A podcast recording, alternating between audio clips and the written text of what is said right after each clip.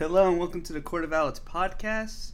I'm Joe, and this week I am actually here with Just V. Hi. And this is actually our 40th episode, which is still crazy. Anyway, we're a comic podcast that uploads weekly. You can check the show notes for which comics we'll be covering this week and their timestamps so that you can skip over those titles if it's something you haven't read yet or aren't interested in reading. So because it is just me and V this week, we are only going to be having two titles that we're talking about this week. Both of them take place in Gotham City. Both of them have to do with our Man in Black. So I am going to leave it to V to start us off. Ooh. So this week is Batman 102, of course written by Tynion, our boy, and drawn by Carlo Pagulayan. We are going to get into it. It's pretty much the introduction of the Ghostmaker, who is a cyber ninja, super saiyan. So we get an introduction right off the bat to this MC Hammer pants wearing freak, okay? He's dressed like a ninja from the waist down, and up above that, he is a man of the future. He's got a bug-like helmet. He's got this big, heavy, very unwieldy cape. Lots of fabric. He's got swords. He's got an attitude problem. He's shown up in Gotham. He's like, basically, Batman isn't dealing with crime the way I would deal with crime. I feel like we've heard that statement so many times over the years for Batman. It's like, sir, where have you been? Like, everyone does that, and they show up, and they're like, I can do it better.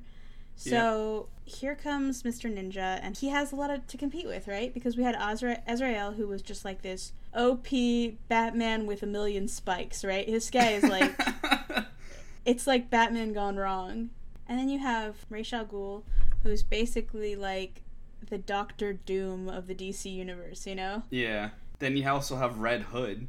I mean, in Red Hood, like, we're gonna get into him. I have my issues with Red Hood as well, but apparently I'm the only one because everyone loves Red Hood.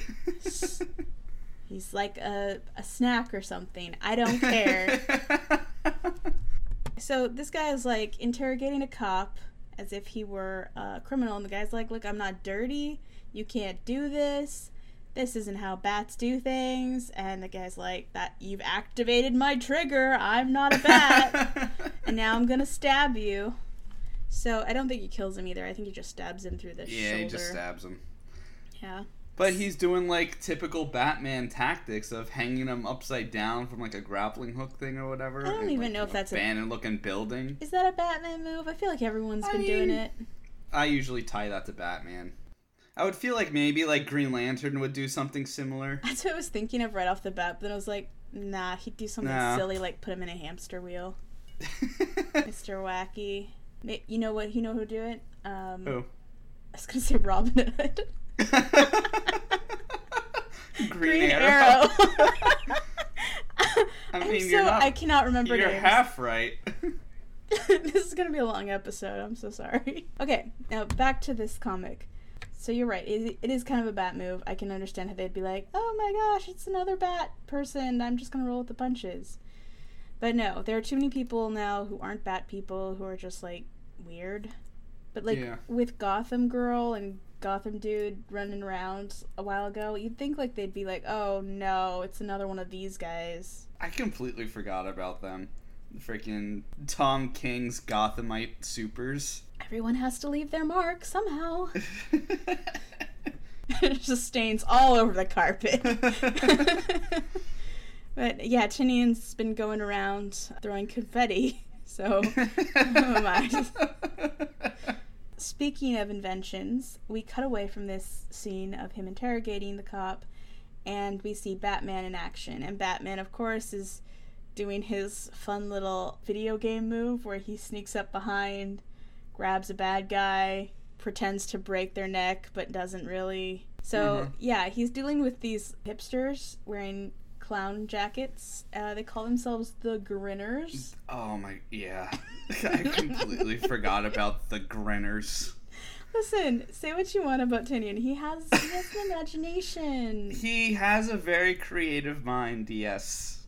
Do I always agree with the ideas? Maybe not. Do I still enjoy his writing? Yeah. You have to do a lot of stuff to see what sticks.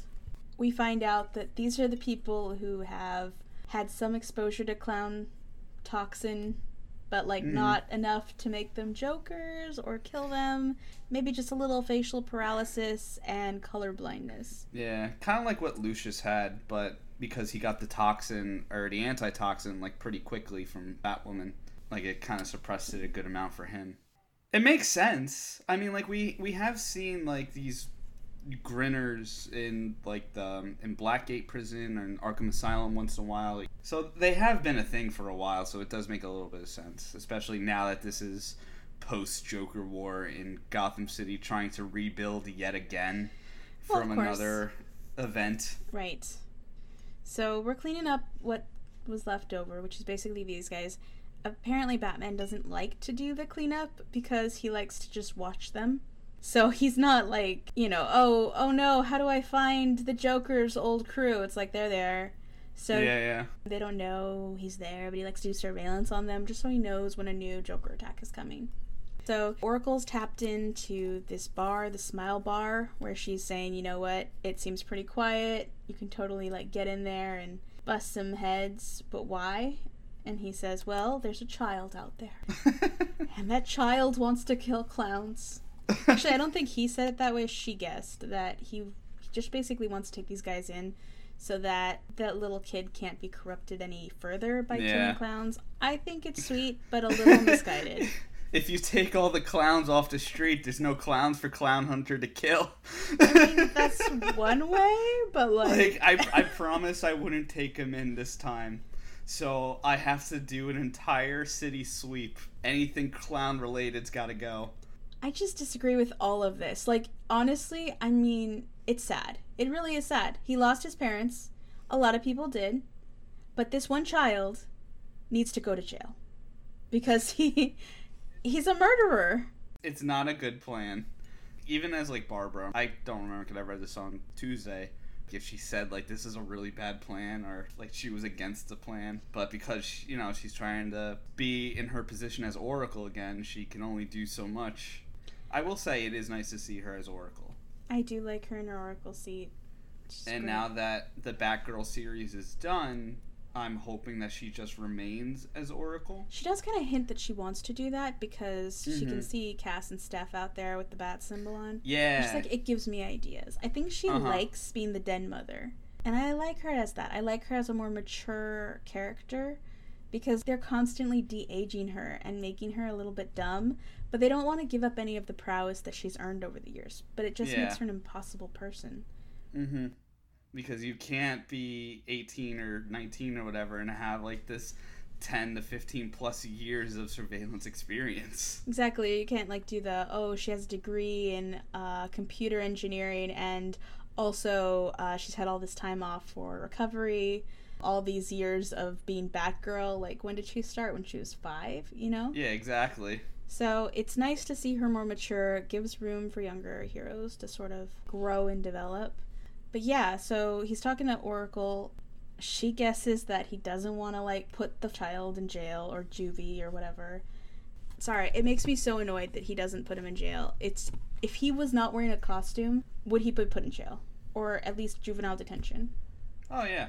I mean, he's a murderer, and usually Batman doesn't let that fly unless you're Jason Todd. Well, I mean, it is hard to decide because he does, like, kind of take on, like, kids, and he tries to house them places like Signal. So, like, you know, like, he gave him, like, the softest type of out there was, which was giving him Leslie Tompkins' business card. It's true. I mean, like, I get it, the city is under siege, but it really, obviously, it didn't work. It didn't make an impact at all. This kid has, like, bloodlust. So he breaks into the bar. It's a trap. The place, the surveillance has been on a loop, and Oracle was bamboozled. He sees a weird sigil that kind of, I'm going to be real, it kind of looks like the Punisher's skull, just a little. Yeah, honestly, I thought that was such a random tidbit. You have this sci-fi ninja, Overwatch Genji in the DC universe, right? And he's running around with a spray paint can as his calling card. Listen, this guy's a weeb, all right? Like, don't even play with me. He's sort of a mismatch of too many things, so I do not mind at all that he's, like, carrying around spray paint so he can do a little ego boost on the wall. It's silly, but he's silly. So he's just like, here's my sigil. It's kind of like a skull, and it's kind of like a ghost, and it doesn't really look like either. And there's a line down the middle for some reason. So, like, Batman's like, oh, it's not Clown Hunter, it's something else. He knows this guy, and he's like, this is personal. Oracle, stay out of it. And he runs off, and I'm like, ah, this is one of those moments. We're having a Moffat moment. This is where he's going to change personality for the sake of the story or the sake for the true OC. You thought you knew Batman's past, but we're about to prove you wrong. We're about to put another thing in there. Pretty soon, Batman will have met everyone in the world. And as a child. So we see Batman as a teenager. He's psychotic. He kicks a drunk Irishman through a window. He starts yelling at him, like, be my master, I'll show you what a good pupil I can be. Dublin, Ireland, no less. Like, not just like a random Irishman in a bar. He's on, like, his journey or whatever to be Batman in Ireland. Can I explain to you how annoying this is to me? He goes to a different country. He creates property damage, and then his only explanation for doing so is, I wanted you to take me seriously. And it's like, okay, this isn't even his bar. And you could have hurt him. You threw him through a window. Secondly, you just admitted this guy is the best knife fighter in the world, and your only skill so far is hand-to-hand combat, and you're going to take this guy on? What the heck? You're going to die. He's just like, let me show you what I know. And it's like, I don't think he cares, sir. You just beat him up while he was drinking. That seems like the wrong time to be, like, asking for lessons. Yeah. Anyways, so he starts taking on this guy. He's like, come on, I'll show you what I learned. And like a dweeb. And then this other guy shows up with a stupid Daredevil. Again with this Daredevil mask thing. What is going on with DC and this, like, obsession with, like, pre-Daredevil outfits? It's just this bandana or whatever covering the eyes completely, and then the bottom half of the face is fully exposed. And alpha males like to show their whatever chins. Civvies. You had Daredevil, you had the Underbroker, and now you have this guy, Ghostmaker. Mm-hmm. Yeah, and then so he, like, gets in all in Bruce's face. He's, like, taunting him. He's like, ah, man, this guy, he's so annoying. He's rich. He's American. And he's a crier. He likes to cry about dead parents. He kind of sucks. And Bruce goes feral. Because now they're going to fight over the knife man. This both want to learn knife fighting. Ridiculous. It's like an anime scene. He points at him from across the alley. He's like, hey, he can't train you because he's going to be busy training me. Sorry, Bruce. You failed. And then he, like, hides his mouth behind his hand and, like, laughs. Very silly. And so then, of course, Bruce responds in an appropriate manner. He starts screaming as he runs headlong towards this man, just charges him, saying, I swore if I saw you again, I would break every bone in your body after what you did to our master in Morocco. And they're fighting, and they're punching, and they're doing little ninja things, and they're breakdancing. The drunk guy's just standing there, like, with a knife, like, I hate teenagers. So we come back to the present now that we know that Bruce was annoying as a child. And Gotham City, Little Santa Prisca. We see a rundown apartment. The landlord is arguing with Harley Quinn. We're going to have that woman sticking around, being part of the Bat family. Mm-hmm. She tries to explain to him that he should sell to her because she's going to pay double. She tries to explain to him also that he's discriminating against her for having a costume, and he wouldn't do that to Superman. you just have to like follow any news article. Even if she's not instigating it, chaos follows her. Mm-hmm. It is a bad idea to get close to Harley Quinn. And he's like, we have families in this building. This is a community. Like, you have to be very quiet. You can't talk to any of the neighbors. You have to be nice because these people are good people. And we survived Bane. We survived Joker. And it's like, sir, you will not survive Harley Quinn. Because I doubt you had either of those two villains living with you. Mm-hmm. And not that she's a villain. Like, I love Harley Quinn, but, like, she should not be around people. But she is still a part of that world. Therefore, no matter what, trouble is going to follow. And as if to prove her point, at the very end, she's like, what's your policy on hyenas? And I'm already like, all right, kick her out. Do it. Yeah. Like, you're not getting that deposit back, A. And B, your building's going to be completely destroyed. But nope, he just lets her do it because he's like, if I don't let you, you're just going to move in anyways. I might as well give you a key and get some money out of it. It's stupid. So, yeah. To prove her point, or my point, I guess, that Harley Quinn is a chaos magnet, immediately we cut to Clown Hunter, and he's friggin' standing on the building just staring at her like, guess what I'm gonna do? He pulls up YouTube, learns how to make a bomb. Like, of all the freaking things that this kid was going to do. So, like, surveillance, maybe, okay. He doesn't have a gun or anything, but like nope, just literally looking up on YouTube how to blow things up. If you look at his materials, he's just making pipe bombs. Like, everyone and their mom knows how to make pipe bombs, but you shouldn't do it. Like, don't do that. And somehow he's gonna launch them all the way across like this opening. I wonder if he was gonna like try to hit them with his bat. He seems very stupid, so he's just kind of sitting there like, yep, we're going to do this. It's going to be so exciting. I can't wait to blow up a building full of innocent people. I'm so thrilled with being a terrorist. But, like, even, like, the video itself, like, because you hear the dialogue from the video. He's like, okay, now that you have all your components to make this bomb. It's real stupid. I just wanted to hear, like, the don't forget to hit that like button and click subscribe. Dude, that would have killed me. Be sure to sign up for my Patreon. My Etsy shop is. So he goes, are you reading my phone's mind? To this guy who, like, approaches him and says something like, basically what I was thinking, like, you're gonna blow yourself up, you little snot. Oh, right. What's his name? Shows up. Ghostmaker. Yeah. Clown Hunter. Noun. Occupation. Try to remember. It's really hard because I like to alternate them, you know?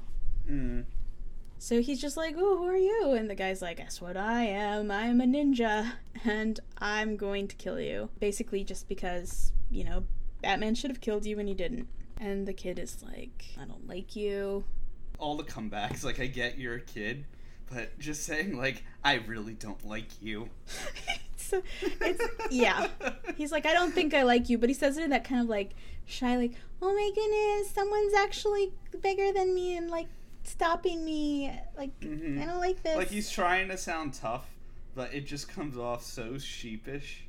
Yeah, and, like, the text, they make it all very lowercase, whereas, like, normally it's uppercase. Yeah, because, like, he's saying it, like, under his breath or whatever. Although I think that's just his text in general. He kind of has this different... Yeah, I was gonna say, like, did you notice that when Clown Hunter speaks, his font is different from everybody else's? Yeah. And I just thought it was because he was, like, a little kid and they're trying to, like, make him look cool or something. I don't know. I'm not going to dwell on how... I'm just going to call him Casper, okay? Because I cannot remember Ghostmaker. So Casper's helmet keeps changing size and shape and it's driving me absolutely nuts. He basically is like, haha, I have high-tech stuff. I can hack into your phone and see what you're doing. I'm going to stop you. He's like, I'm not like Batman. I'm not from... Gotham. I'm from the outside world. And the outside world, we don't just throw killers back into the water with the other fish. We gut them. And I'm like, where? Where though? Because last time I checked, everyone else is just kind of nicer out there. I do think that they don't believe in the catch and release program quite as hard as Gotham does. So Mr. Part of the Problem shows up to save the kid. And there's a real missed opportunity here, because I have been dying for Batman to, like, shove this kid out of danger by just grabbing him by the mohawk and flinging him behind him. Because that mohawk in the helmet is driving me absolutely nuts. So Batman grabs the child, he shoves him away, and goes, Ghostmaker! And Ghostmaker goes, Batman!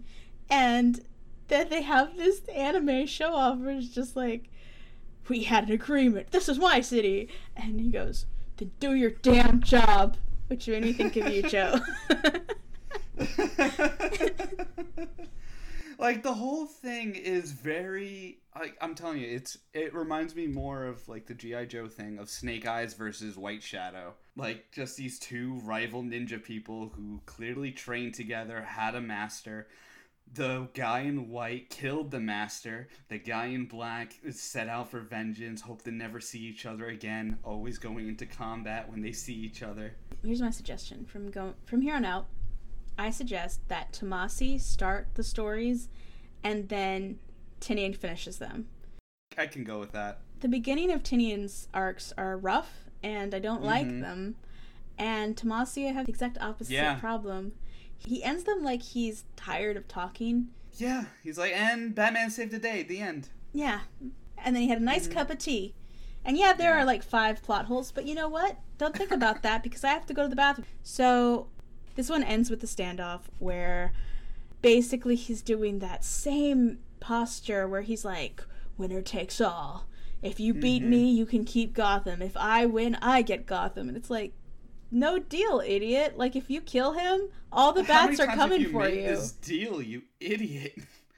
Ghostmaker, I feel like I would like him more as a character if he wasn't tied to Bruce already. I feel like if he was just rolling in brand new villain, like what they did with the designer, I feel like I would have liked him more. And they could have developed a lot more on that.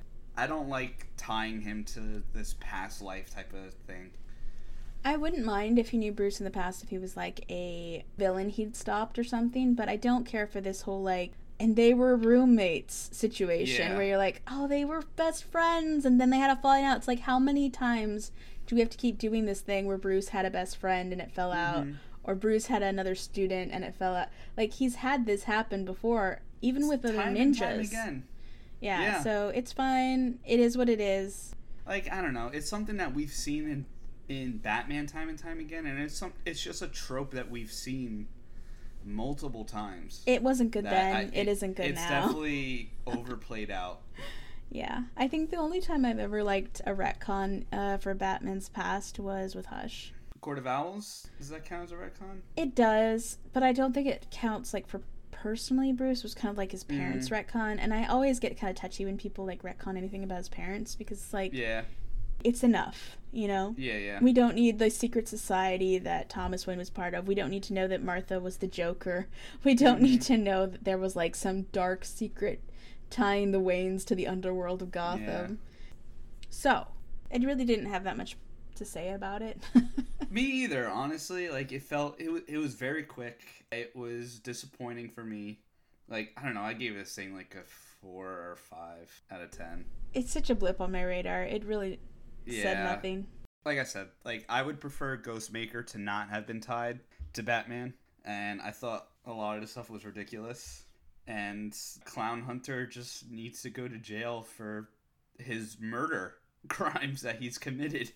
Listen, he just needs to go to trial. Because, like, he killed a lot of things, people in self-defense. And I get that. Like, I can't even fault him for killing clowns. Like, nobody is going to stand against him if he were to go to trial. That's what I think. So, like, I do get it to, like, a certain degree. But he definitely needs to, you know, be taught. He's escalating. And he is a serial killer. Like, you can't just, like, nod your head at a serial killer. No. So he's like got a taste for it. He's gonna attack a building of people. That's a problem.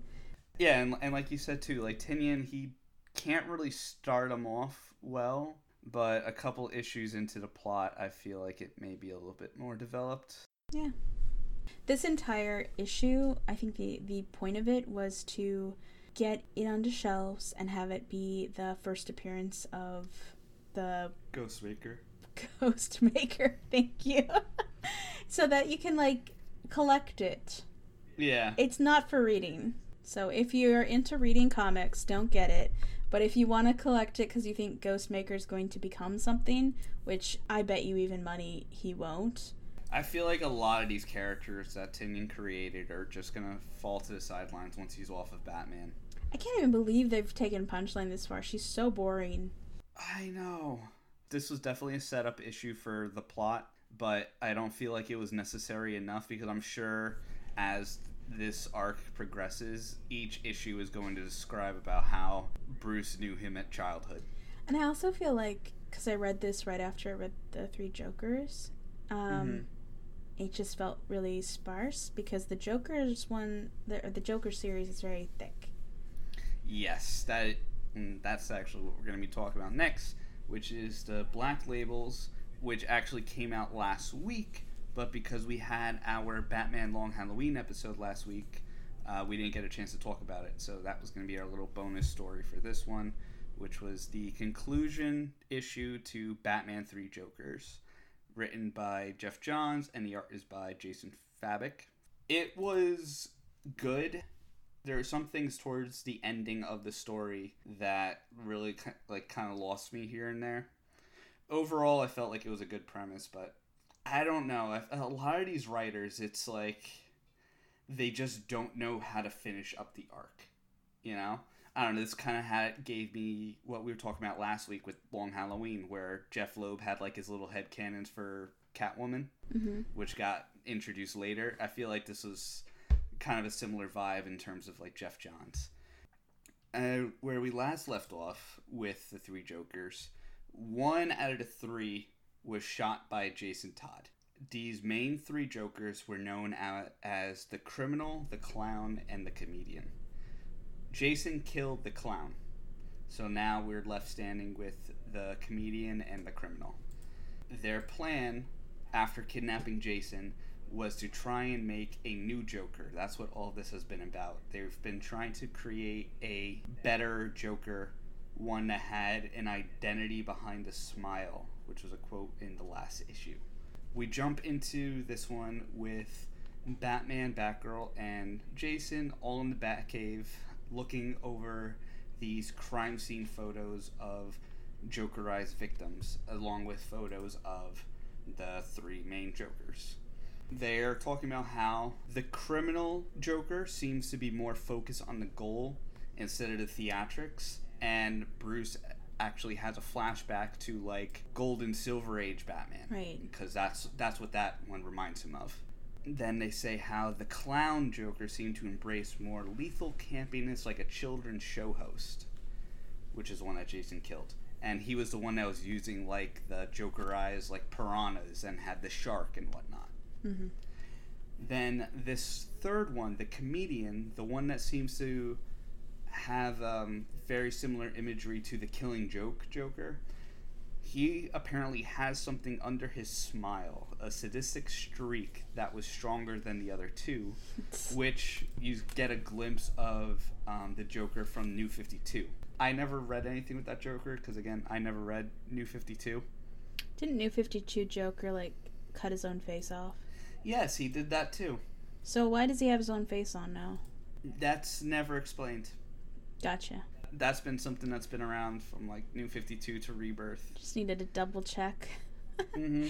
And that's when we first started talking about this, I thought one of the three Jokers was going to be that one with the face that was peeled off and stapled back on.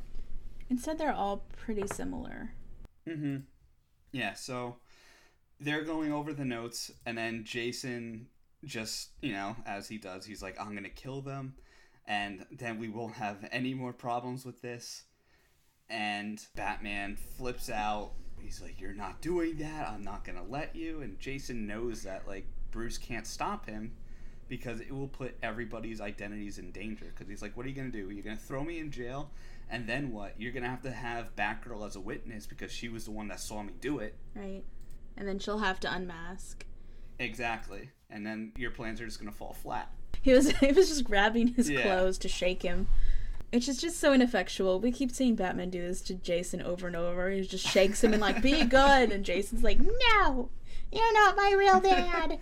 It's so overplayed. It's getting to be parodied like too much now within itself. So then both of them are just like, let's just drop it. Let's get back to business here.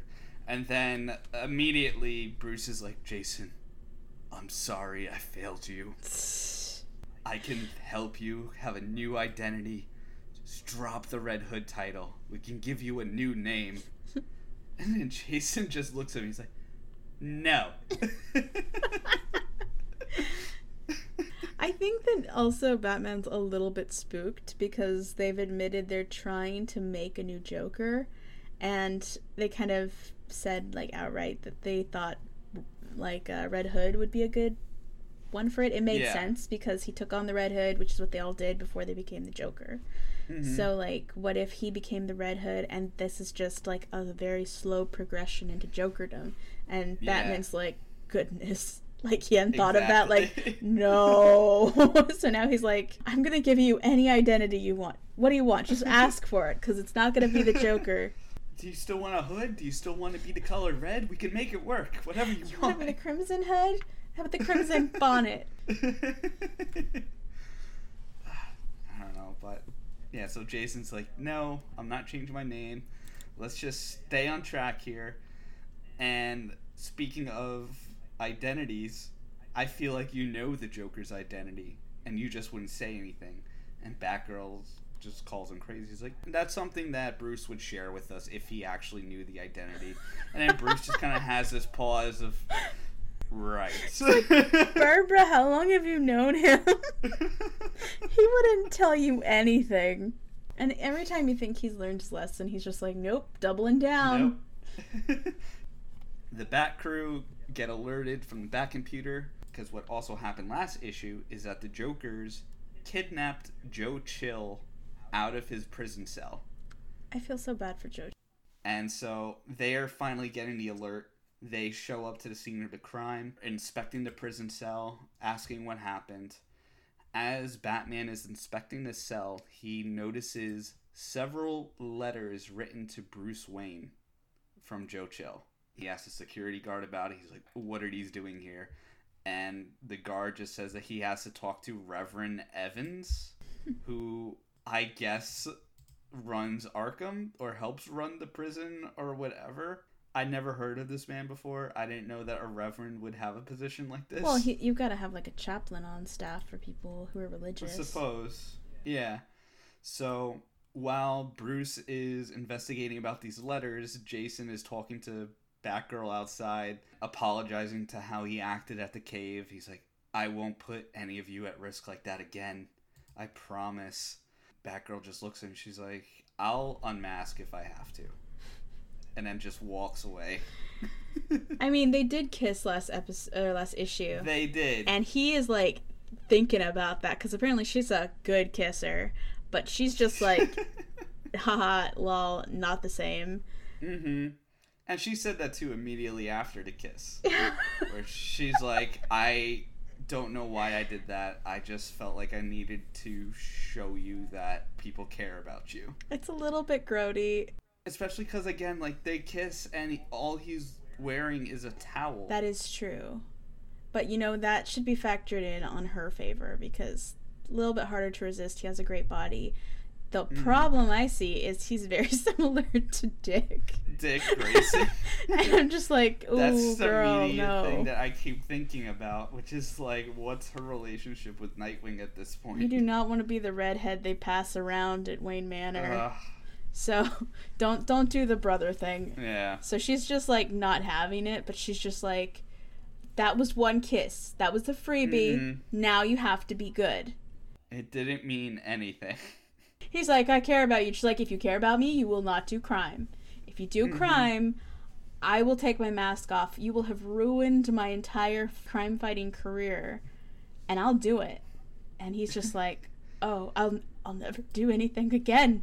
He's, like, immediately whipped. It's weird. It's so rough to see with Jason. He's an emotional yo-yo this whole series. After that, we cut back to Batman. he's looking through these letters, and it's all apology letters from Joe Chill, but none of them are complete. He shows them to the Reverend, and the Reverend says that they were all written before Joe Chill came down with his illness, because I believe he had like a stage 4 type of cancer. Mm-hmm. That's right. Bruce is still like flipping through the letters, and he notices that one of them is titled to Batman. It's from the Joker, and he opens it up, and it has a ticket for the Mask of Zorro. So immediately he's like, oh my gosh. Cuts to the Bat Crew going to the Monarch Theater. I don't want to hear about this theater ever again. I'm sorry. After reading Joker War with all of this... It's identical! It's literally like an AU of this exact story. Did they talk beforehand? Did he get ideas? I wonder if like a lot of it was because of the pause on publication. What if they just wrote it at the same time and they didn't know the other was writing? they were just comparing notes. What if they didn't? What if they each just wrote their own Batman story and they're like, this one's out of continuity, no big deal. Mm-hmm. They both wrote their stories, and then Tynion got his out first, and now GJ's like, ugh, well, it's too late now. It's crazy. So they go to the Monarch Theater, which was clearly broken into, and on the front sign of the theater, it now says, one night only, the new Joker. Without a word, Batman signals for Batgirl to go in through the roof, and then signals for Jason to go in through the back. And he just goes right in through the main entrance. As Bruce is walking through, the video reel starts to play on the screen, and it's the video that one of the Jokers recorded of Joe Chill in the ambulance that they kidnapped him in, asking for his confession about the murder of the Waynes. As that starts playing, Batgirl opens up this door, and a bunch of usher-dressed, Jokerized victims come sprawling out. Cuts back to Batman, and we now see the criminal Joker holding a rope, which is attached to a chair, attached to Joe Chill, with its hind legs hanging off of the scaffolding. Yeah. And he then refers to Batgirl as the cripple, and then Jason as the child, saying that he knows that they're there with him, that Batman didn't come alone. Well, yeah, because he was considering making either of them into the new Joker. Yeah. And then he also reveals that he has a vest full of dynamite on him. So Batman really has to watch his step here. You start seeing like little blips of the video reel where Joe Chill is confessing about how it wasn't just a random murder. He knew who the Waynes were when he shot them, and he hated them for what they had. Money, they had power. So it was like a jealousy, anger thing or whatever. Mm-hmm. There was so much like cutting back and forth here. Cut back to Batgirl upstairs fighting these Jokers. The comedian shows up and actually shoots the Jokerized victims that were fighting Batgirl, and she immediately turns around. She's like, Jason?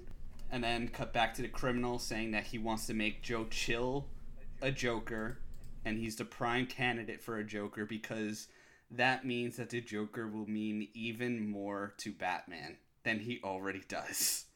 Da, da, da, that's the plot. Hooray. The plot is like everything else with the Joker. It's just an obsession of like, I need to be the thing in your life that you are always striving to fight.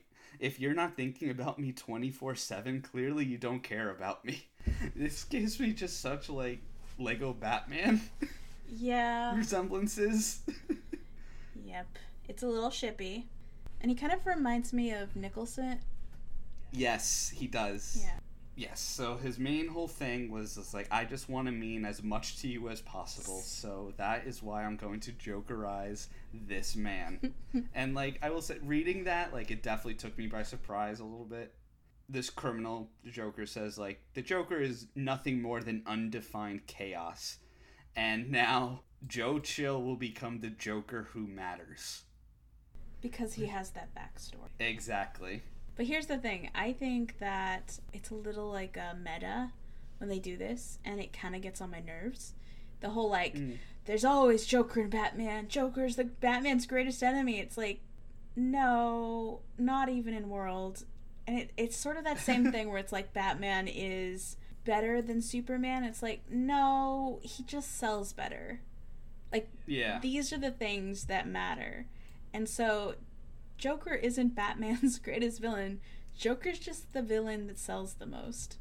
And so they have to constantly try to come up with reasons why he is Batman's, like, opposite, even though he really isn't. He's kind of doesn't match. He's there. That's it. He's done some damage, but, like, even as he's telling Batman all this stuff, Batman just kind of looks at him like he's not really listening anymore. Like, he's heard this speech so many times. It's just white noise at this point. Joker's just annoying. He's like a little chihuahua that won't shut up. Well, I mean, it's as good a motivation as any, I guess. So yeah, the motivation is poor Joe Chill. He's dying of cancer. And he's like, guess what? We're going to cure your cancer. We're going to destroy your mind. Batman's just like, leave the old man alone, please. It's just sad. And then again, like, we're listening into this video confession, and now Joe Chill in the video is saying how when he shot the Waynes, he didn't notice that they had Bruce with him. The gun was already going off when he realized just what kind of people the Waynes were for Gotham City. They were people that were trying to help. He didn't only just take Thomas and Martha Wayne away from Gotham, he took them away from Bruce. And all of this time, he never knew how to apologize to Bruce for killing his parents. This sounds so insane. It sounds like something Bruce would have manufactured in his head. It's like, this is what I want to hear. In the moment I killed your parents, my entire philosophy changed. I no longer envied the rich. All of a sudden, the people who were richer than me, I realized, were also better than me. Like, that doesn't sound real, but okay. Yeah. And in this moment, as Bruce is, like, listening to this, the Joker is trying to get his lighter ready and accidentally falls into the vat of acid down below where he was going to drop Joe Chill, which then causes the entire theater to go up in flames. I will say it was a nice panel of, like, reminded me of Revenge of the Sith, of Anakin and Obi-Wan fighting in front of, like, this giant flame. Oh, yeah. Like, there just is so much action after this point. All of a sudden, the panels have to get smaller to cover it all, but it's all flames. It's all dramatic, very cinematic. So now they're fighting in front of this fire, and Joe Chill is now falling into this flaming vat of acid. To everyone's surprise, Batman saves him.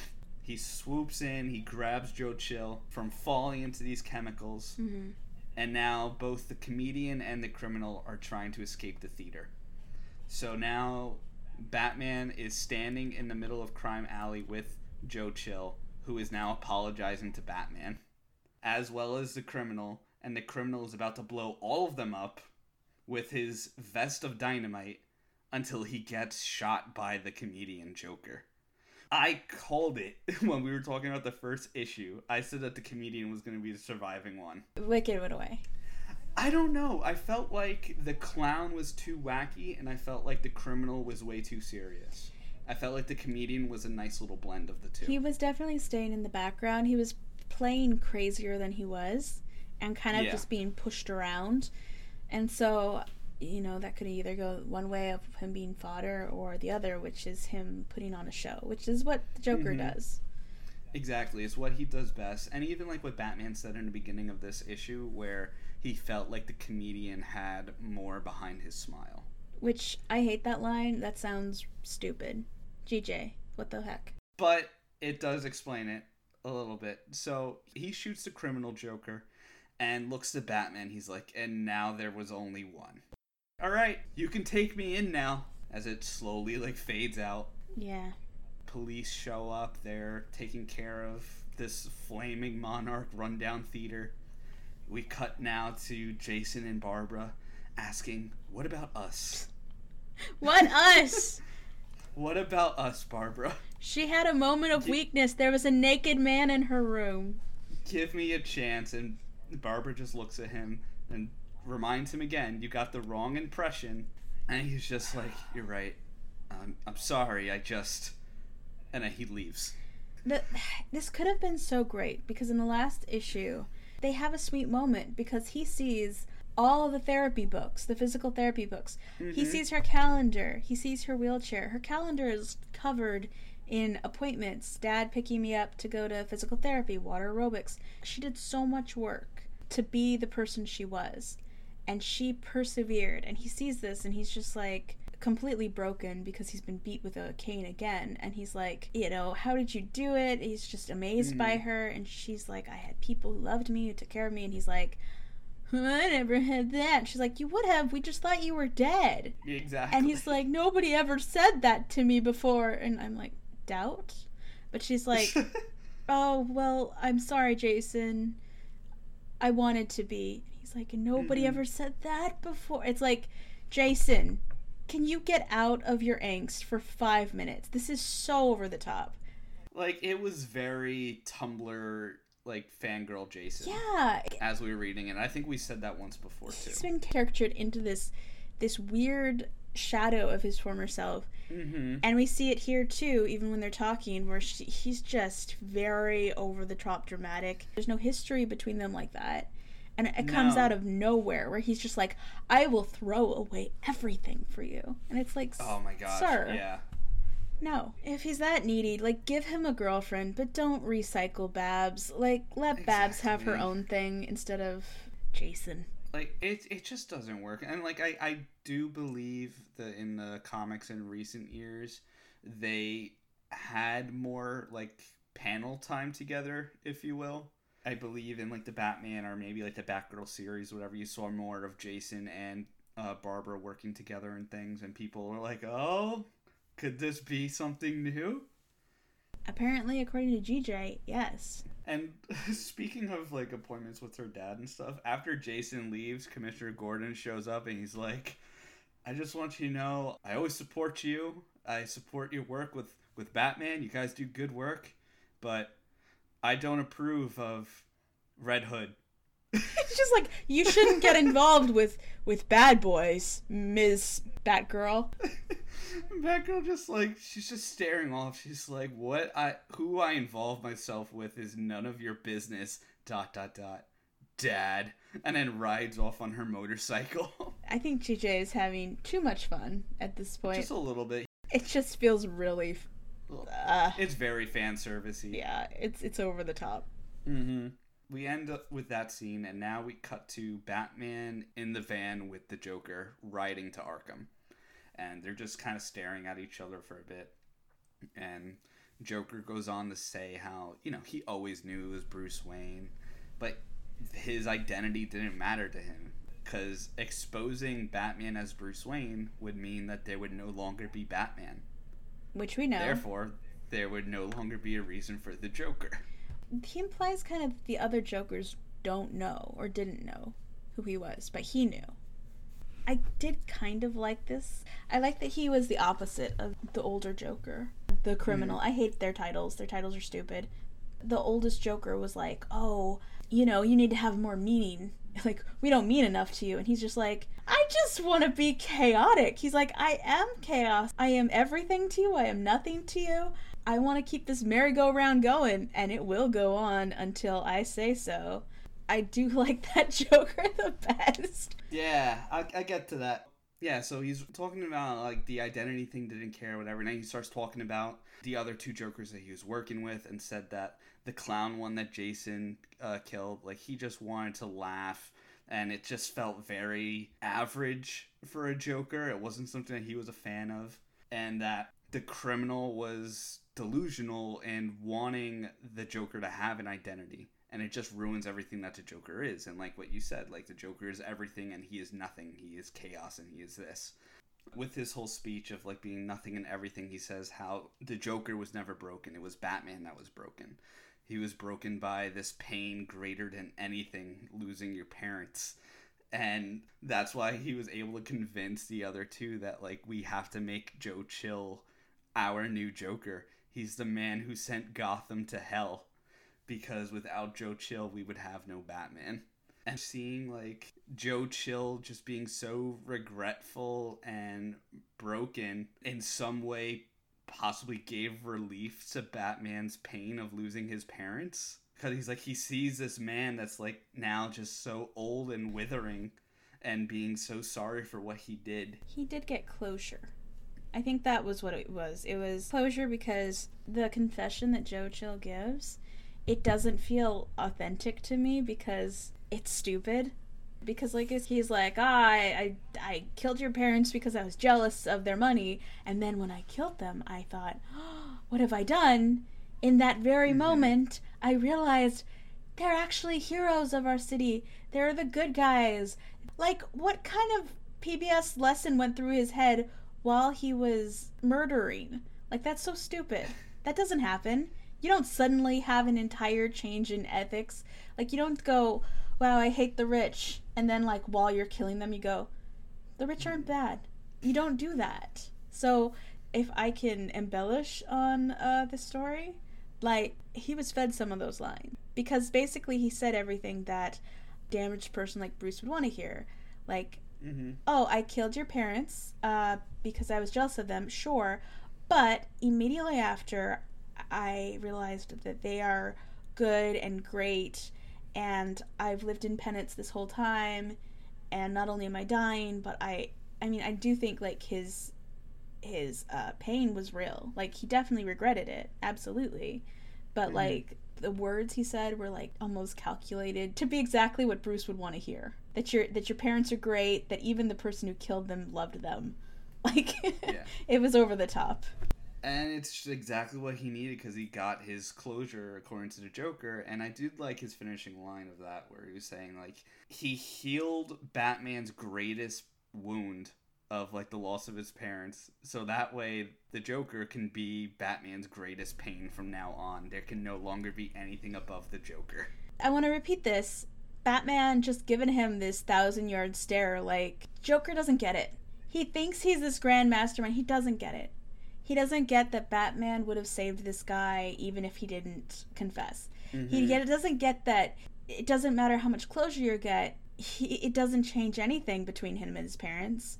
Yeah, and it's not like the movie Batman where it's like, you know, I'm not going to kill you, but I don't have to save you. No, he absolutely has to save him because that's his code. And yeah, he doesn't like seeing Joe Chill.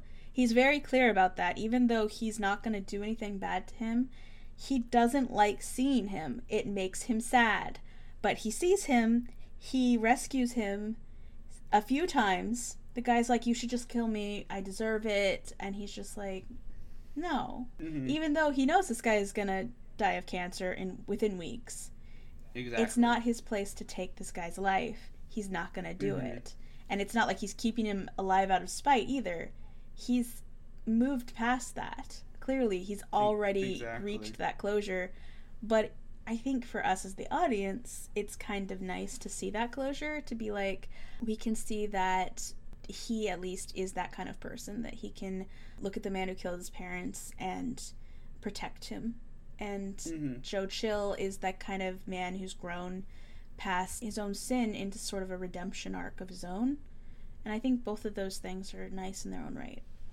Oh, yeah. I think he was, like, laughing maniacally at the end of that, and then we cut to, like, the final, like, I call it, like, the epilogue. Bruce visits Joe Chill basically on his deathbed, and he shows him, like, the letters that he found. Doesn't explain how he found them, but he has them. You just see the two of them, like, shake hands or whatever, and then Joe Chill just dies. And then we see Jason going to Barbara's apartment, taping a note to her door. And we're seeing, like, the monologue of, like, him saying, he's like, I'm sorry for all that I did. I'll stop being Red Hood for you. Just give me a chance. Give us a chance. I love you, Barbara. I always will. But if you don't think that I'm worth a chance, I'll understand. Yours, Jason. Meanwhile, Barbara's not even there. She's at the gym on her treadmill, like she was in the beginning of this whole story. And then Jason must have bought some pretty crappy tape because it fell off the door and then got swept up by the janitor. Which, let's be real, was for the best. Oh, yeah. Because he's like, if you don't feel the same, just ignore this letter and I'll know that there's nothing between us. But just know that if you say yes, I'm going to give up being Red Hood. I'm going to be a changed man. you could be my salvation, baby. And she would have had that guilt. Like, she would have been like, yeah, I'm not gonna, like, date you to turn you into a good person. Like, that's not the kind of... You don't twist people like that, Jason. Yeah, so, like, real mercy there. She never has to see it. He can go, oh, my advances were rejected, and she doesn't have to feel bad about it. The next time he freaking kills someone, and goes, oh, I could have stopped this if I'd only dated that horrible person. Mm-hmm. He's so crazy. Just leave the nice Ginger alone, all right? She's done so much for you, and you need to be nice and respect her boundaries that she clearly stated. And so it was for his benefit, too, that she never got his written drunk text. And then we end the story with Bruce talking to Alfred about all this. The way Alfred poses it is just chef's kiss. He's just like, I guess we'll never know who the Joker is. I wonder if we could ever figure that out. And Batman's just like, oh, I have known the whole time. Which, again, like, typical Batman fashion. And this is where, again, like, it's so weird what DC decides, like, what's canon and what's not.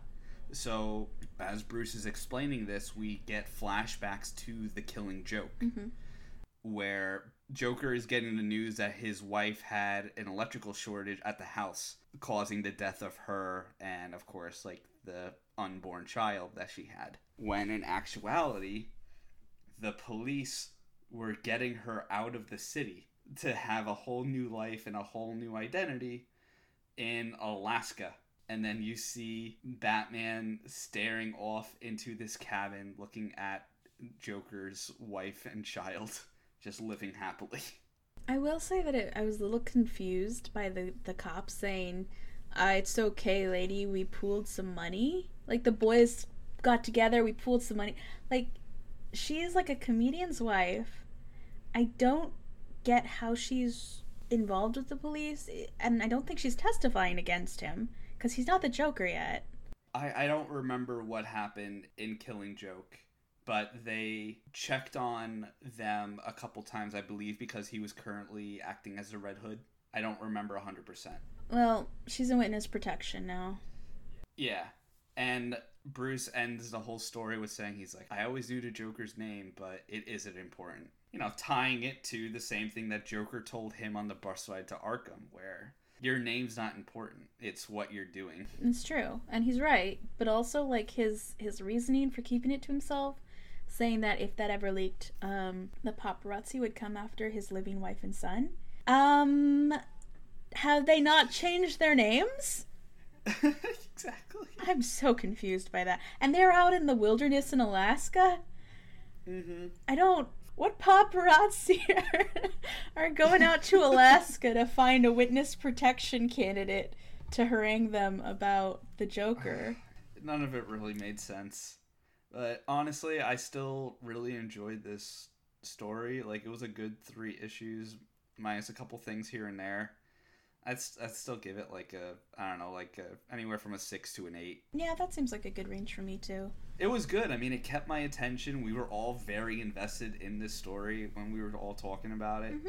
Yeah, it had a lot of character. And I know we rip on it a bunch, and there are like so many plot holes. So many. Mm-hmm. But at the same time, like, it is a good exercise in imagination and playing with some characters in a new way. And we love to see it. You want to see that imagination. So that is all we have for talking about comics this week. And now we get to run down all the other ones that came out this week. So for DC, we have the printed version of Batman: The Adventures Continue #6, because I believe digitally they're up to like issues like 12 or 13 now. Oh, goodness. So printed is slowly catching up. You had Deceased Dead Planet #5. Sandman Universe, The Dreaming Waking Hours #4, Black Label, Hellblazer, Rise and Fall #2, Justice League #56, Strange Adventures Director's Cut #1. So I'm guessing an extended version of Tom King's Adam Strange story that's currently going on with Black Label. Then we also had Black Label Sweet Tooth The Return #1, written and drawn by Jeff Lemire. Oh my goodness. So he's been posting about this a lot on his Instagram. I didn't pay any attention to it because I saw it. I was like, oh, the return. That means there was one before that. I have a lot on my reading list already. I should not add another thing to it right now.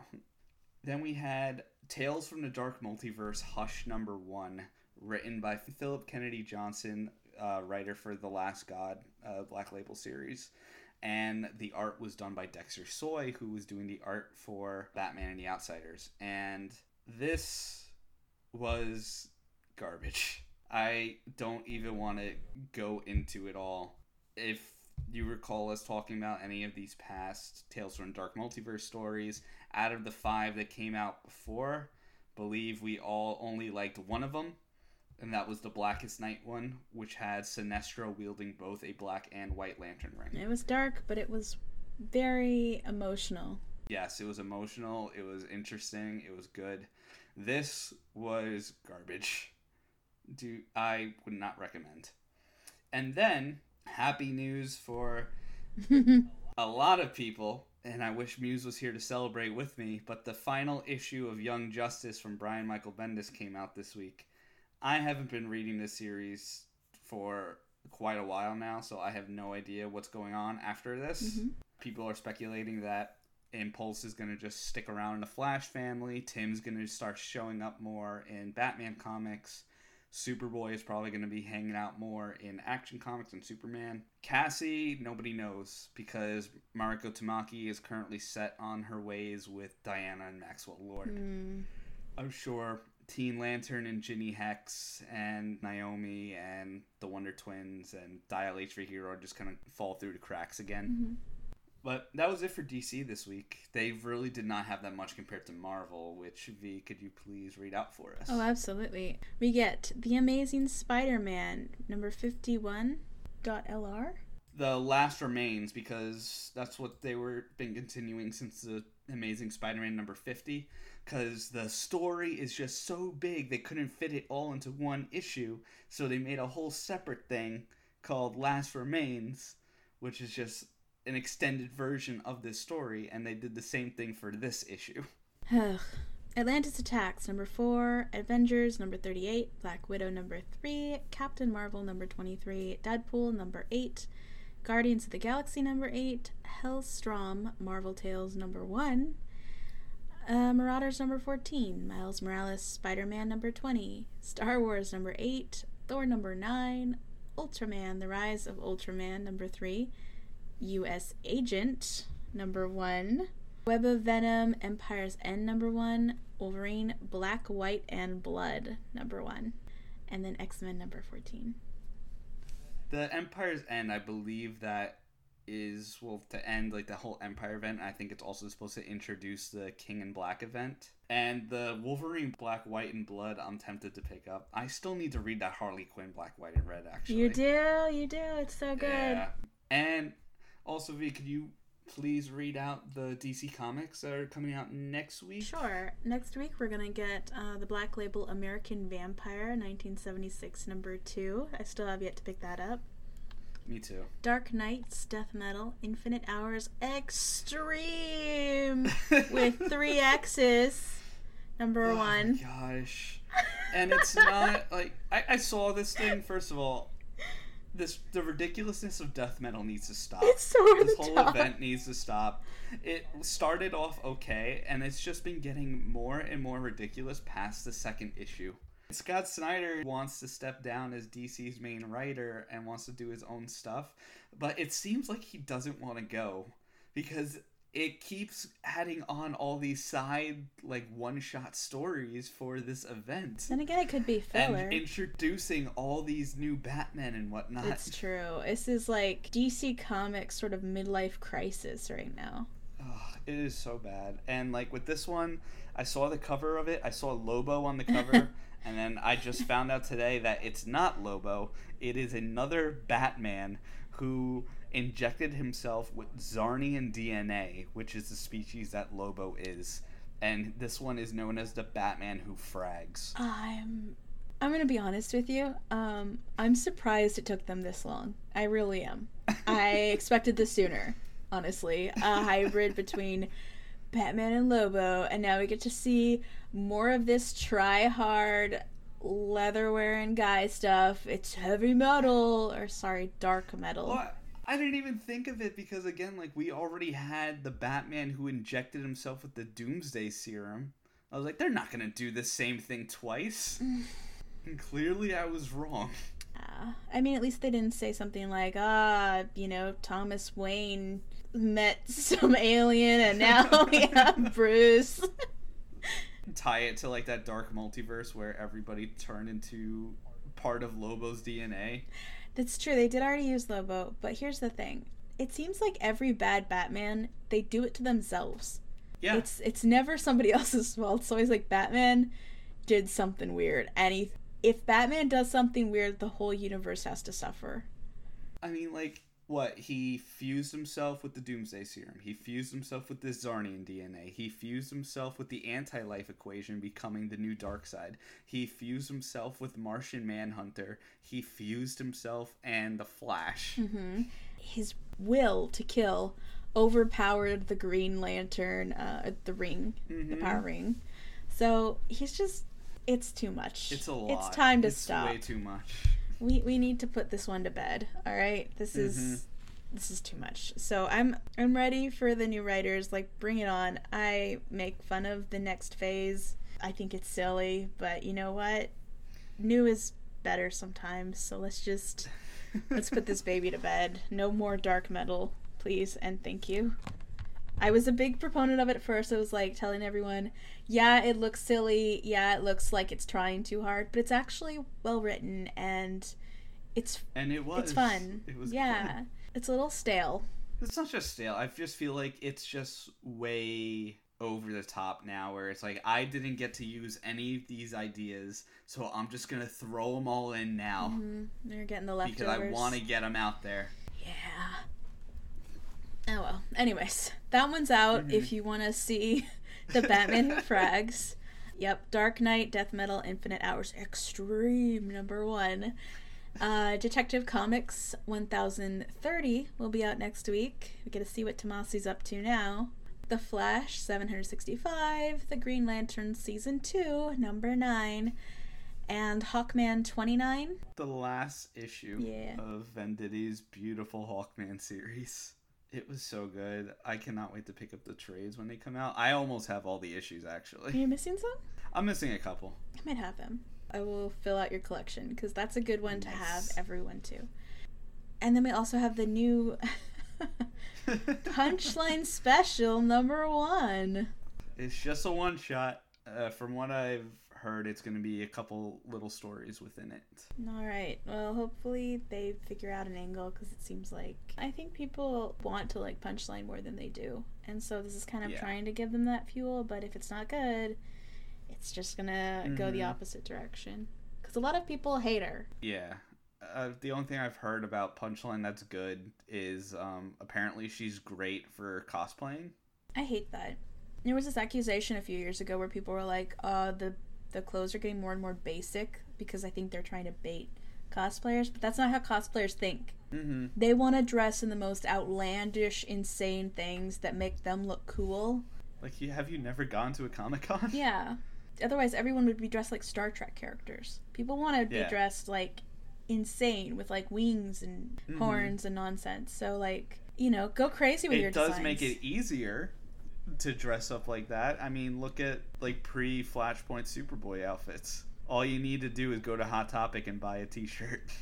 Yeah, but people don't like to dress up like that. When I was at my last con, I saw so many of, like, the conners that had, like, this... The 90s. Yeah, you want the cool leather jacket. You want that awesome one piece that, like, the sides go up too high, you know, in color. Like, he had that weird high waist, but it worked for him, you know? Yeah. So people love that, and I don't see many people just going around with the black tee. You did not hang out with me at cons a lot, then, because that's usually my go-to, because I don't dress up. That's a cop-out. That's not what we call cosplay. That's a coward. No offense. That's okay. But you wear that in your day-to-day, so, like, that shouldn't even be... That's true, too. That's not even a costume. I'm not dissing your daily look. All right. Superman #27 is coming out. That is the second to the last issue. I love that you're keeping the countdown going. Oh, I'm so ready. We also get Wonder Woman number 766. It's fine. It'll be over sometime.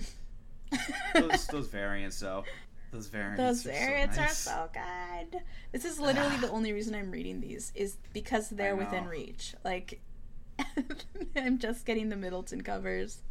So, your turn. Yeah, so for next week from Marvel, once again, they are beating out DC. DC only had 9 issues. So, Marvel, we have The Amazing Spider-Man 52 and The Amazing Spider-Man 52 Last Remains, because I don't know what this event is. I'm about to be 6 issues behind on Spider-Man. I haven't really been keeping up. We have Marvel Champions number 2, Excalibur number 14, Iron Man number 3, The Magnificent Miss Marvel number 16, which I believe is ending soon as well. Marauders number 15, Marvel Zombies Resurrection number 4, Savage Avengers 14, Star Wars Darth Vader number 7, Strange Academy number 5, Taskmaster number 1, which I am excited to pick up. Really? I've always been interested in reading more about Taskmaster because I've never seen enough of him.